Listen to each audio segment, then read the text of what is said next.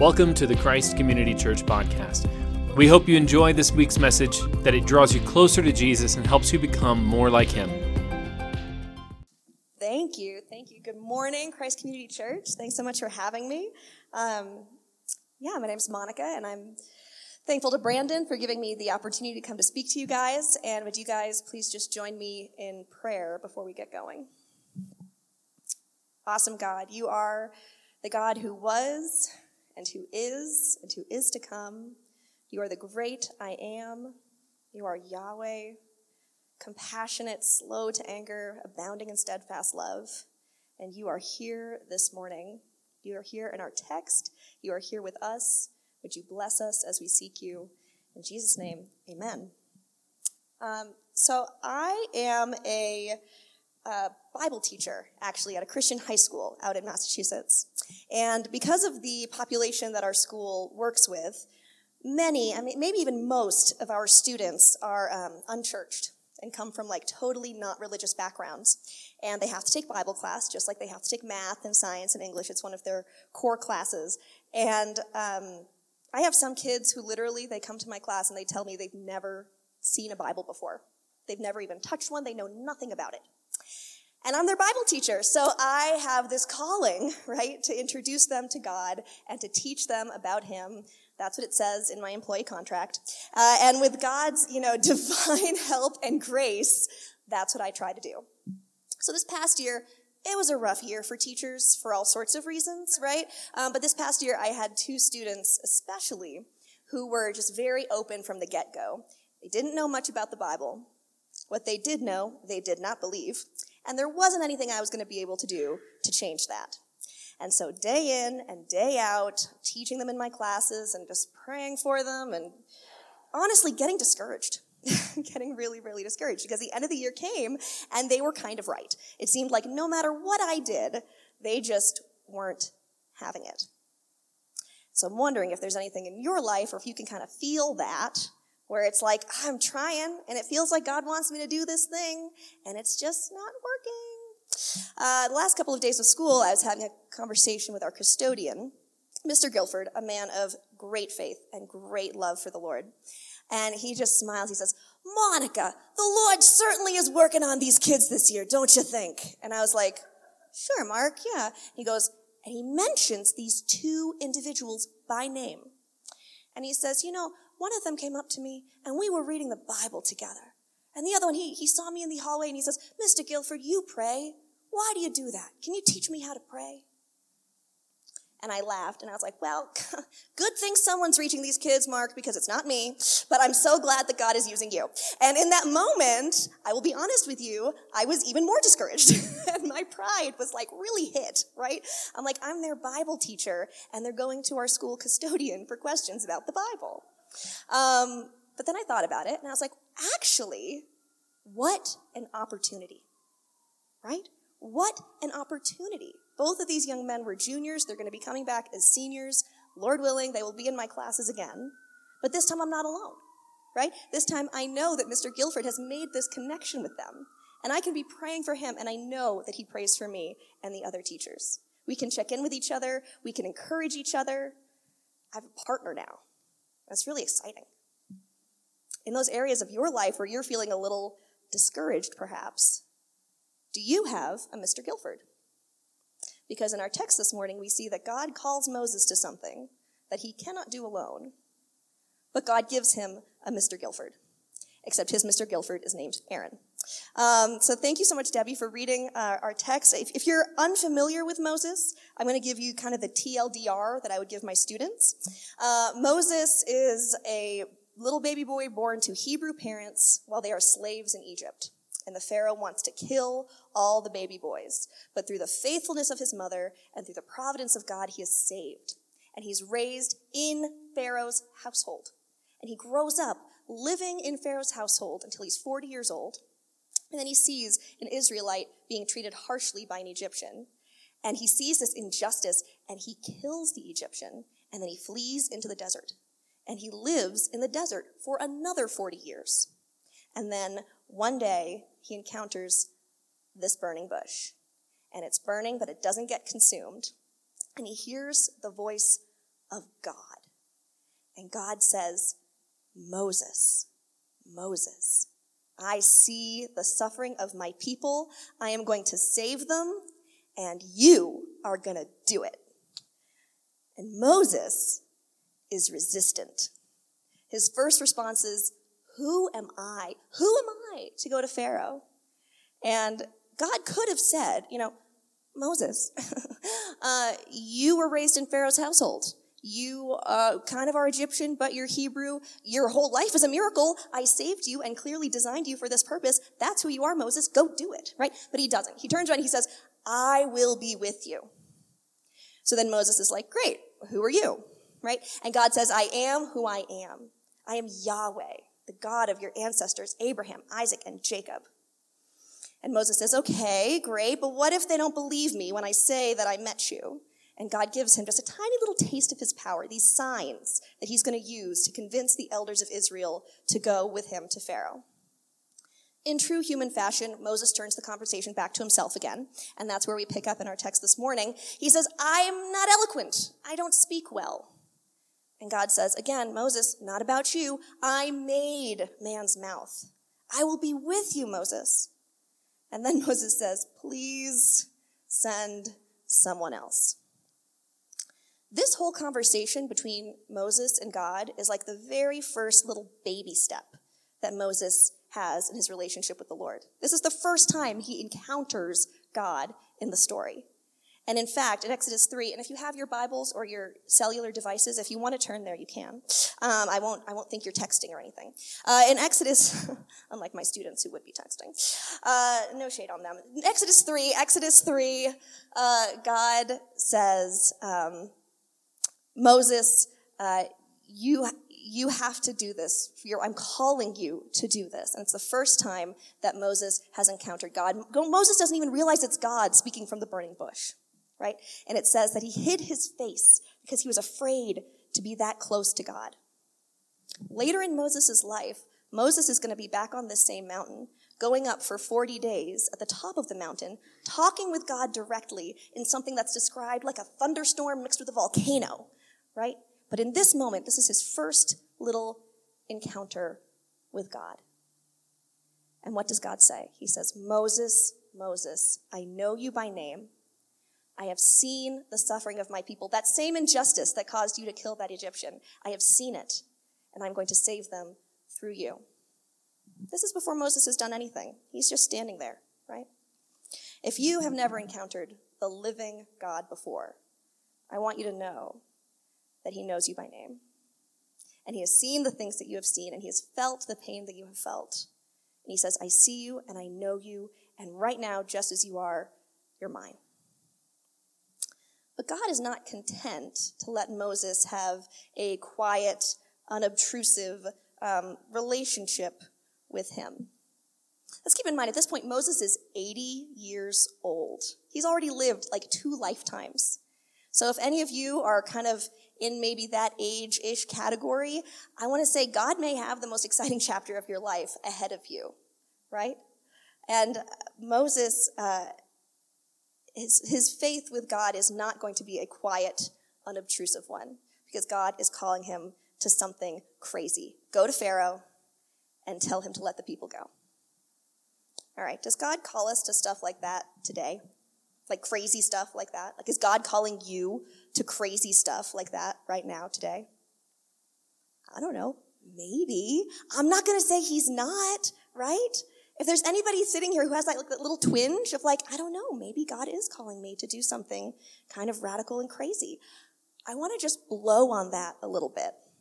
When I was a junior in college, I was sitting at an intervarsity retreat center singing worship songs, but in the back of my mind, I was running details because I knew that when I got back to campus, I had to fill out some papers and I wanted to apply to law school and I didn't really know what I was going to do and how I was going to do it. And like when you're watching a video and there's that glitch and there's something that's not the video and then it goes back to the video again, I had this twinge of, or you could graduate early and go to seminary.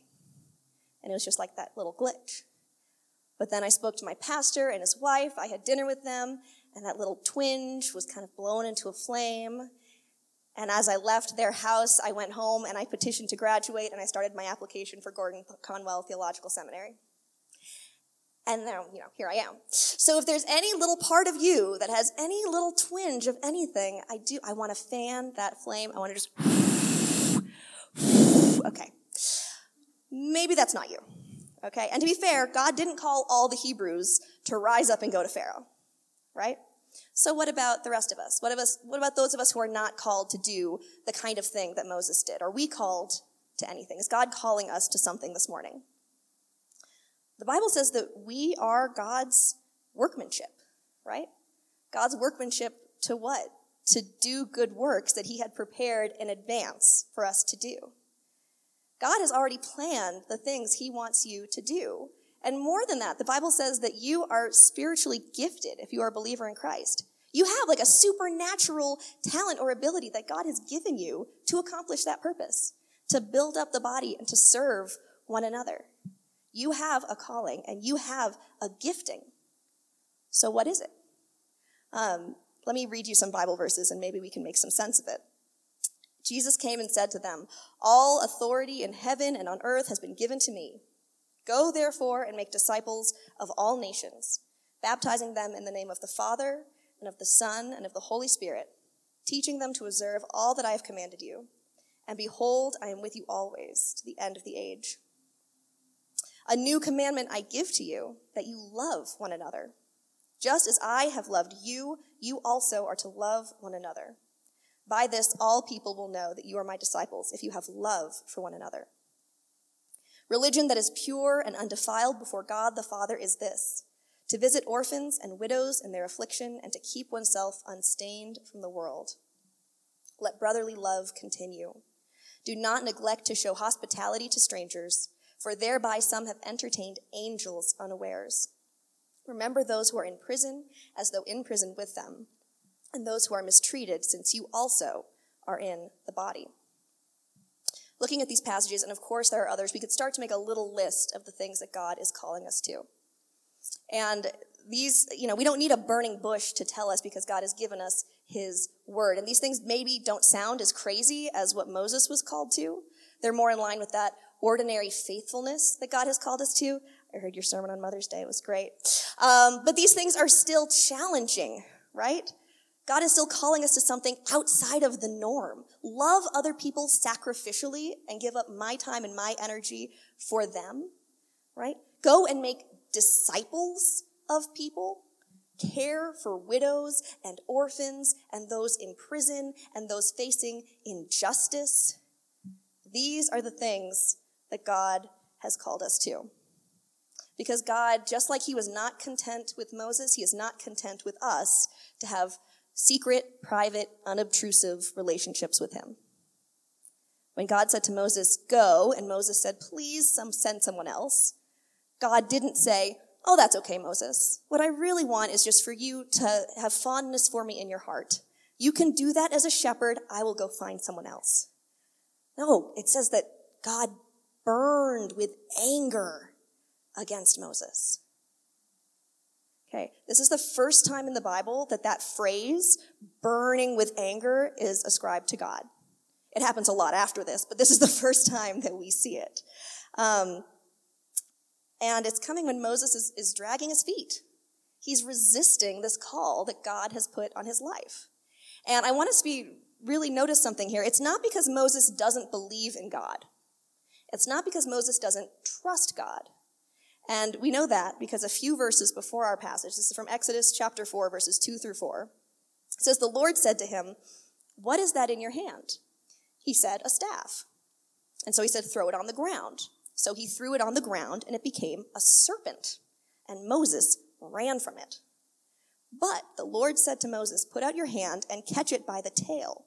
So he put out his hand and caught it, and it became a staff in his hand. Okay, maybe you've heard this story before, so you know when he throws it down, it's going to be a snake, and you know when he picks it back up, it's going to be a staff again. Moses didn't know that was going to happen, right? God just tells Moses, throw down your staff. And it becomes a snake, and Moses does what any smart person would do, and he runs away from it because it's a snake, right? And then God says, go back and pick it up again. Last time Moses did something God told him to do, there was a snake. He didn't know if he was going to pick up that tail and it was going to become a scorpion or something worse, right? But Moses doesn't question God. He does it. He goes back barefoot to the snake, picks it up by the tail, the most dangerous part to touch a snake, I'm told, and it turns back into a staff. Moses trusted God with his life, and yet God burned with anger against him. Um, I don't know if any of you guys are parents in the room. I'm a parent. Sometimes I am angry with my children because of my own sinfulness right? Sometimes I'm just impatient or I'm selfish or I didn't have enough coffee that morning and they're doing something that's driving me crazy. That's not the kind of anger that God has, right? God is qualitatively different from us. Uh, God is perfect. God is holy. But there are sometimes as a parent when I've told my kids, you know, do this because it's good for you. And if you don't do it, you're going to hurt other people around you. So stop pushing your sister. She clearly doesn't like it. She's making that sound telling you she doesn't like it. So stop. Right? And then he doesn't stop. And then that, that kind of little bit of anger, that anger that leads to the timeout and hopefully the apology and the better sibling interaction, that's a tiny little hint of the holiness of God anger here. It's not coming from impatience. It's not coming from annoyance. It's coming out of love because God has given Moses instruction to save his people. And God has given us some instructions as his people. He has set in advance good works for us to walk in, and he has supernaturally gifted us to do it. Are there any areas where we're saying, please just send someone else? When Moses said, please just send somebody else, God had already stated twice that he would be with him. And so God could have doubled down and said, Moses, I've called you, I will be with you, go. And if he had done that, the moral of the story would be God has called you, God is with you, so go. But that's not what God did. I actually, um, I need a volunteer. Actually, I need two volunteers. I promise you don't have to do anything weird. I'm not going to make you throw down a staff and turn it into a snake. Couldn't do it even if I wanted to. Jocelyn, I'm not seeing any hands. I think it's you. You can bring a friend, actually, please. Bring, bring a friend. Okay, so like I told you, I um, I work at a high school and I work with my church's youth group, and so we're big on um, visual illustrations. Okay, so Jocelyn, here we go. I've got this lovely. Uh, it's kind of like a shoelace. Okay, I've got that hat. And Mindy, thank you so much for coming up. Hold that for a second. Okay, Jocelyn, can you pick up the hat by holding out the uh, the rope there straight. So hold either side, pick it up, nice and not don't touch the hat, just touch that and just pick up, pick up, no, straight, straight, straight, straight out, pull it up. oh, she says it's kind of hard. Oh, it's so, it is, it is hard. Mindy, can you come on over? Okay, now, if we put this down, we put this down like that. Okay. And I put that lovely Go Pats hat in the middle there. Can you guys work together and lift it up? well done. Thank you so much. You guys can go on back. That was great. Okay. Did anyone for a second think that Jocelyn was going to be able to lift that hat up by herself? No, right? Maybe someone, someone, you have faith in Jocelyn. I love it. She was like, I think she could do it. Uh, no, the, with the straight line, it was never going to work, right? It was impossible. But when Mindy came over, she had exactly what Jocelyn needed to lift up the hat. Okay? God gives Moses someone who has exactly what he needs to do what he has called him to do. God says, What about your brother, Aaron the Levite? I know he can speak well. He is already on his way to meet you, and he will be glad to see you. Uh, it almost reads as though God is like giving a concession to Moses because of his whininess, right? Well, what about Aaron? Take Aaron with you and then you guys can do it together. But we have to remember God knows the end from the beginning. God has in planned already what Aaron's going to do. Aaron's going to become the first high priest. Aaron is going to be that special person who gets to go into the Holy of Holies once a year to make atonement for all the people. And God even says, He is already on His way. because God wants them to work together. Because God wants us to work together. God heard Moses say, please send someone else. That's what Moses wanted. And God say, I'm not going to, he said, I'm not going to give you what you want, but I'm going to give you what you need. I'm not going to send someone else, but I'm already sending someone to you so you can go and do it together. God says, You shall speak to him and put words in his mouth. I will help both of you speak and will teach you what to do. Okay, if you're familiar with the story of Moses, I'm going to throw out some, some little bits of the story, and I want you to paint a picture in your mind of what's going on and who's there, who are the characters at play. All right? Moses talking to Pharaoh, saying, Let the people go. All right? Moses calling down plagues. The Nile turns to blood, frogs and bugs and hail and darkness. Moses lifting up his hands so that Joshua and the Israelites can fight and be victorious in the battle. Moses going up Mount Sinai to initiate the covenant that God's going to make with his people. The people grumbling against Moses because they don't have food and they don't have water. Moses striking the rock because of the people's grumbling. Okay, in your mind's eye, was Aaron there? Because in the Bible, he was. For each of those stories, Aaron is right there next to Moses. Over and over and over again, it says Moses and Aaron, Moses and Aaron, Moses and Aaron. And I don't blame you if you just had Moses alone in your mind's eye, because that's kind of how I picture it too. We have a lot of children's Bibles at my house because my husband's a pastor and I'm a Bible teacher. And I went through and looked through all of them, and they all just have Moses. Part of that's because it's easier to explain to kids and, you know, fewer people to draw in the picture, I guess. But part of it's also because we have this, like, idea of, like, the superhero, right? That one guy who has the weight of the world on his shoulders, but through grit and determination, he's able to save the day. And we like to kind of see Moses in that line. But that's just not the way the Bible tells the story. It was Moses and Aaron, Moses and Aaron, Moses and Aaron, partners in ministry, co leading the people for 40 years. Moses and Aaron start together before they ever approach Pharaoh. And Moses and Aaron die the same year, right before the rest of the people go into the promised land. For 40 years, Moses and Aaron together are leading God's people because God wants them to work together, because God wants us to work together. Now, Aaron was not a perfect ministry partner. There are a number of examples of this. Probably the most glaring one is the golden calf incident. So Moses was going to go up the mountain to receive the Ten Commandments, and Aaron is left in charge back at the camp. And the people grumble.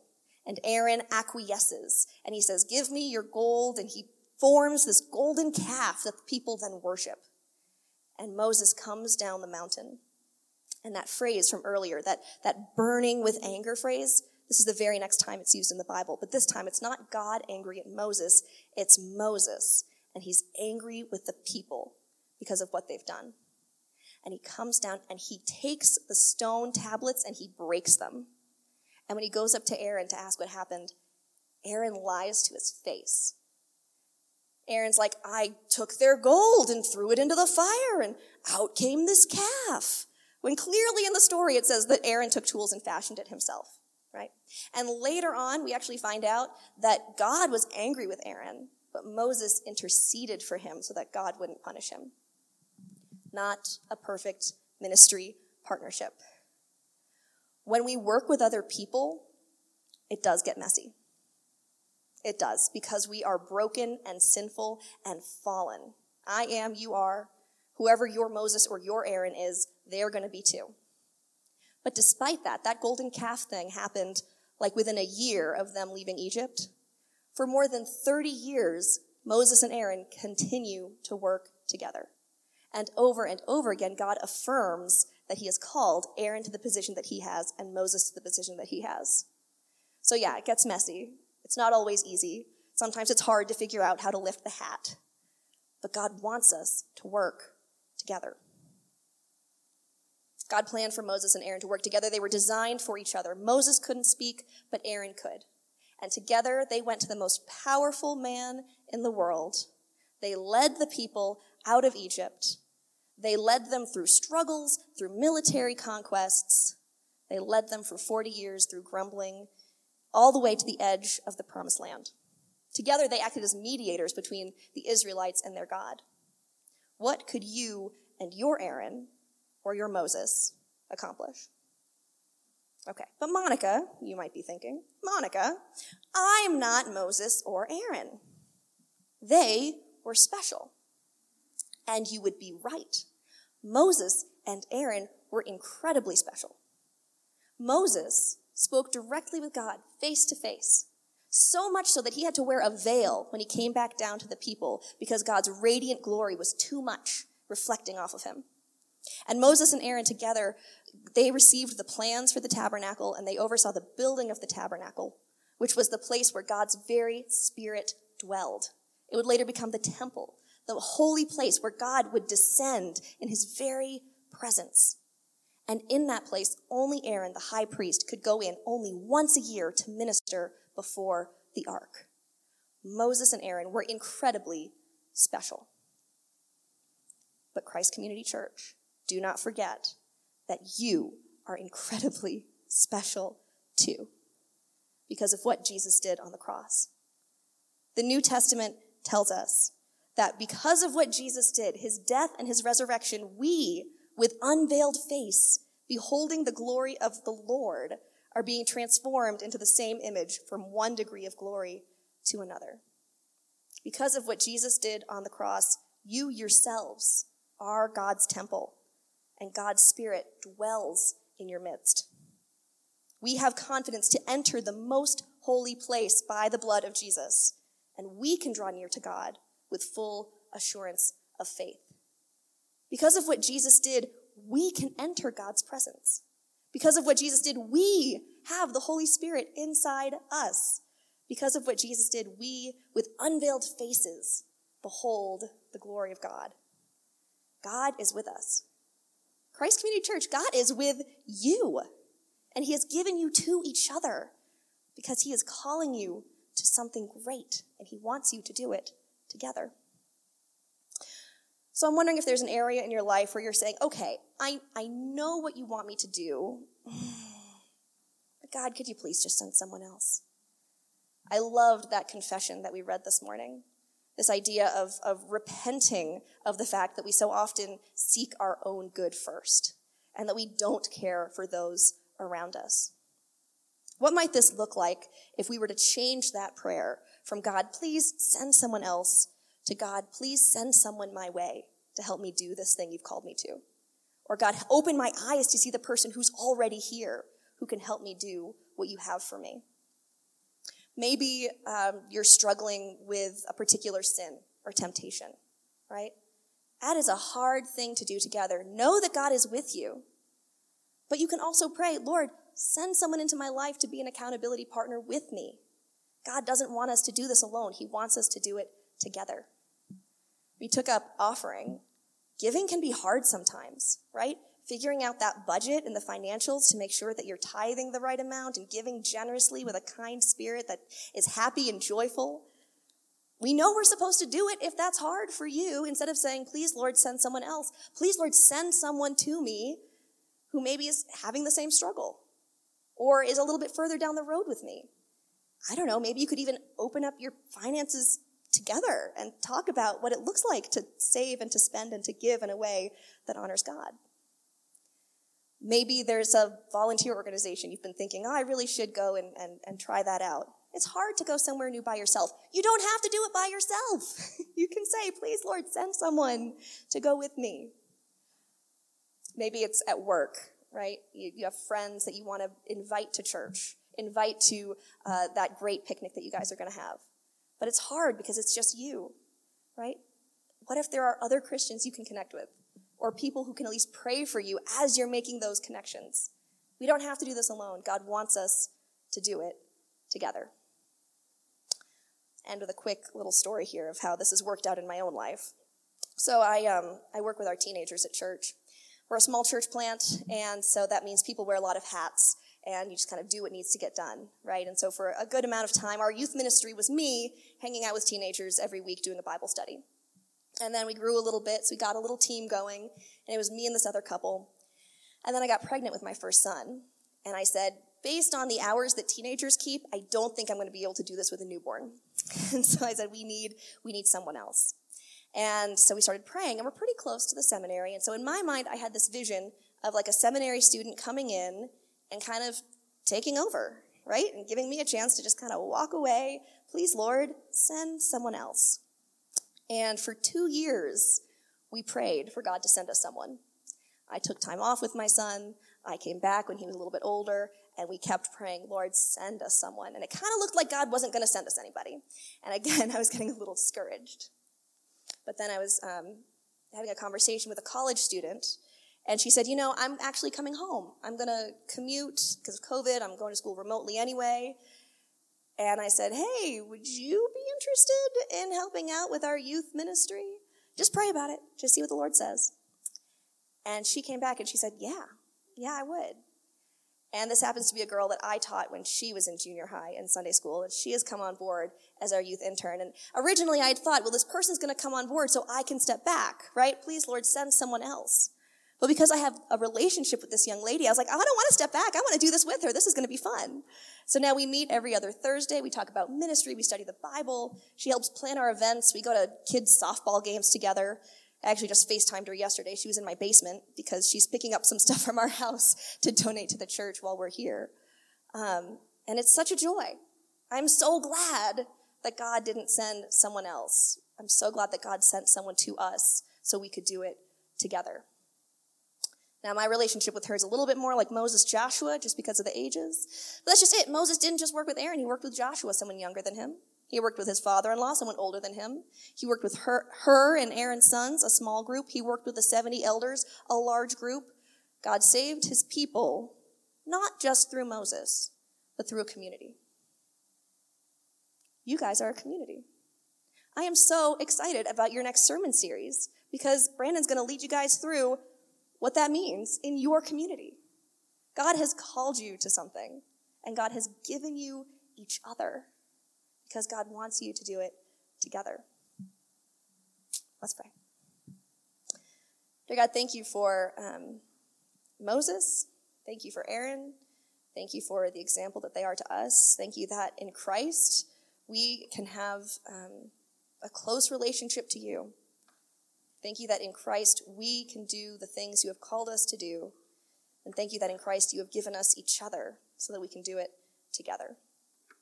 In Jesus' name, amen. Thanks for tuning into the podcast this week. For more information on Christ Community Church in Southeast Denver, visit christcommunitydenver.org.